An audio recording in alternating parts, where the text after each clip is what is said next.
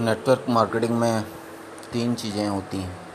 उन तीन चीज़ों की लोग, उन तीन चीज़ों के बारे में लगभग लगभग हमेशा कंफ्यूज रहते हैं।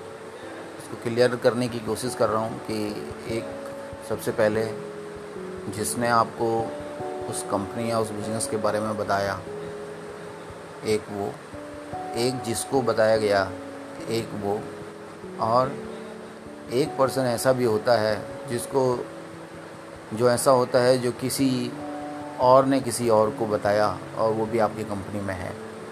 तो जो पहला बंदा जिसने आपको बिज़नेस के बारे में बताया, उसको बोलते हैं आपका स्पॉन्सर या आपकी अपलाइन जिसको बताया गया या जिसने उसको ज्वाइन किया, उसको बोलते हैं डाउनलाइन या लव लाइन और जो तीसरा कहीं कोई किसी और के राउंड में ज्वाइन होता है, उसको कहते हैं आपकी क्रॉस लाइन तो इन तीन चीज़ों का कन्फ्यूज़न दूर होना बहुत ज़रूरी है।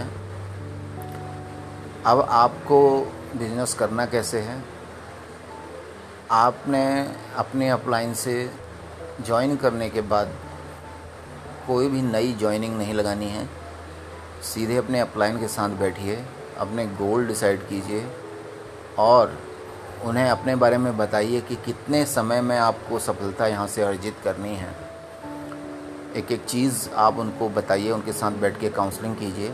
वो आपको सही डायरेक्शन देंगे कि ऐसे करना है, ऐसे करना है, ऐसे करना है। प्रॉपरली प्लान को सीखिए लिस्ट बनाना सीखिए प्लान के बाद फॉलो अप करना सीखिए, फिर क्लोजिंग करना सीखिए। फिर काउंसलिंग करना सीखिए।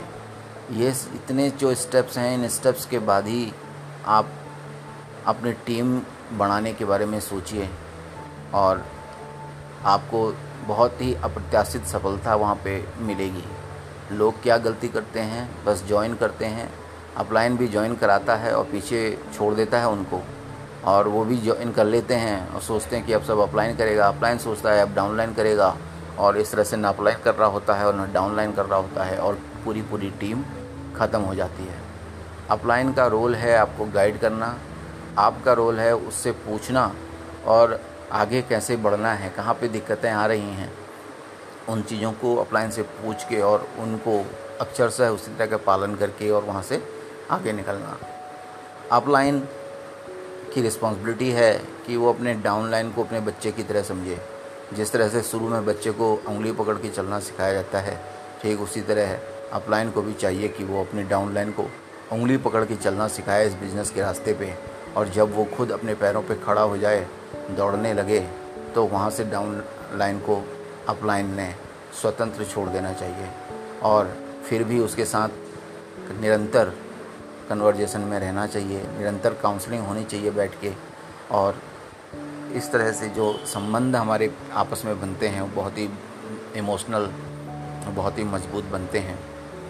संबंधों का खेल ही है नेटवर्क मार्केटिंग हम यहाँ पे संबंध बनाते हैं, रिश्ते बनाते हैं और साथ में पैसे कमाते हैं। यहाँ पे ये नहीं है कि मैंने पंद्रह लोगों को ज्वाइन करा दिया, मैंने दो सौ लोगों को ज्वाइन करा दिया, मैंने दो हज़ार लोगों को ज्वाइन करा दिया। कोई फ़ायदा नहीं है आपकी ज्वाइन करवाने से।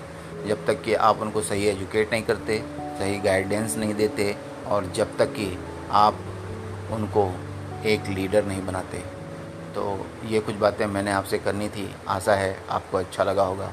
Thank you very much